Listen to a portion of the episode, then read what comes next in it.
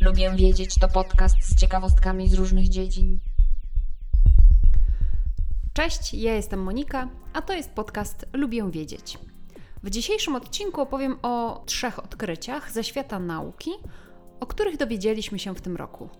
Jeśli jesteście zainteresowani, to zapraszam do słuchania dalej. Ciekawa jestem, czy pamiętacie odcinek mojego podcastu o superczerni zwanej Vanta Black.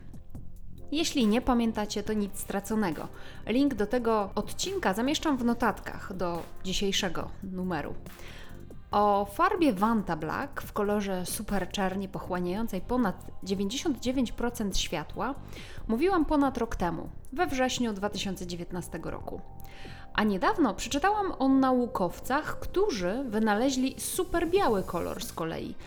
Ten biały kolor może odbijać 95,5% światła słonecznego. I jest to bardzo dużo bo dotychczasowe kolory bieli odbijały pomiędzy 80 a 90% światła. Czemu to jest ważne? Otóż ta nowa biała farba odbija znacznie więcej światła, ale też jednocześnie wpływa na ochłodzenie pokrytych nią przedmiotów. Oczywiście pokrywanie przedmiotów, budynków białą farbą jest znane od bardzo, bardzo dawna. Zwróćcie uwagę, że na przykład w Grecji, gdzie nasłonecznienie jest ogromne, bardzo wiele budynków jest pokrytych właśnie jasną albo białą farbą, co też wpływa na estetykę tamtych okolic, ale nie tylko, no bo oczywiście odbijając światło, wpływa również na ochłodzenie tych budynków, wpływa na to, że nie kumulują one tak bardzo energii cieplnej w porównaniu do tego, gdyby były pokryte innego koloru farbą. Jak tłumaczy jeden z naukowców e, zaangażowanych w badania tej nowej białej farby, Xiulin Ruan z Uniwersytetu w Purdue, może to mieć korzystny wpływ na zmniejszenie ocieplenia klimatu lub na zmniejszenie tempa ocieplania się klimatu.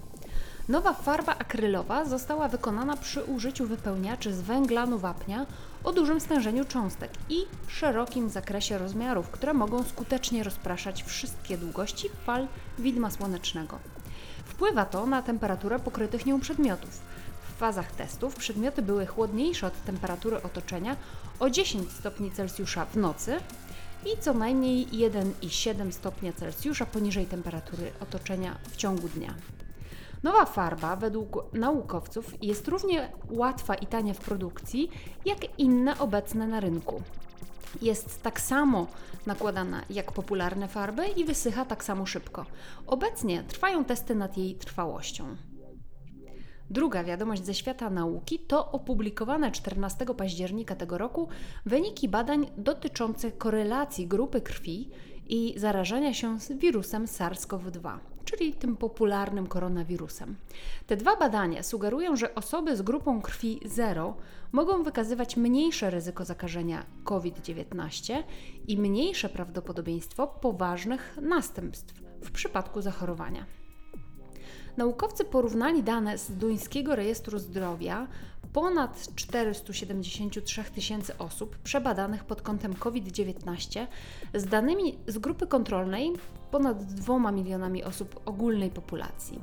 Wśród pozytywnych wyników COVID-19 znaleźli mniej osób z grupą krwi 0 i więcej osób z typami A, B i AB.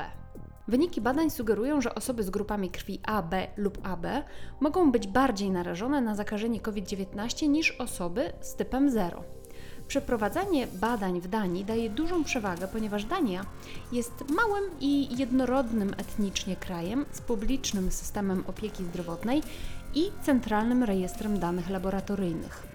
Więc te badania są przeprowadzone w tych samych warunkach i na zbliżonej grupie etnicznej, co daje odkryciom mocne podstawy.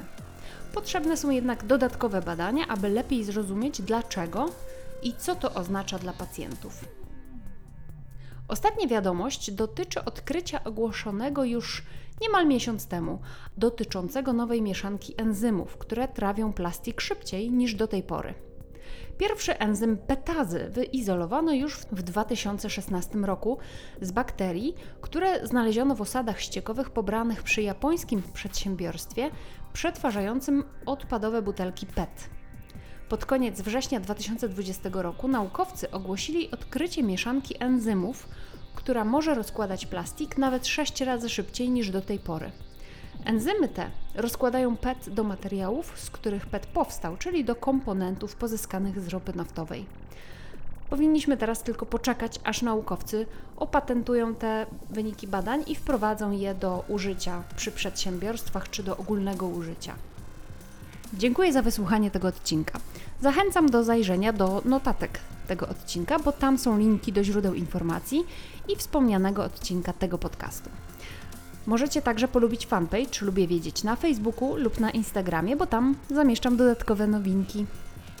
Zapraszam także na mój drugi podcast Fiszkowa Kartoteka, w którym mówię o książkach. Do usłyszenia. Cześć!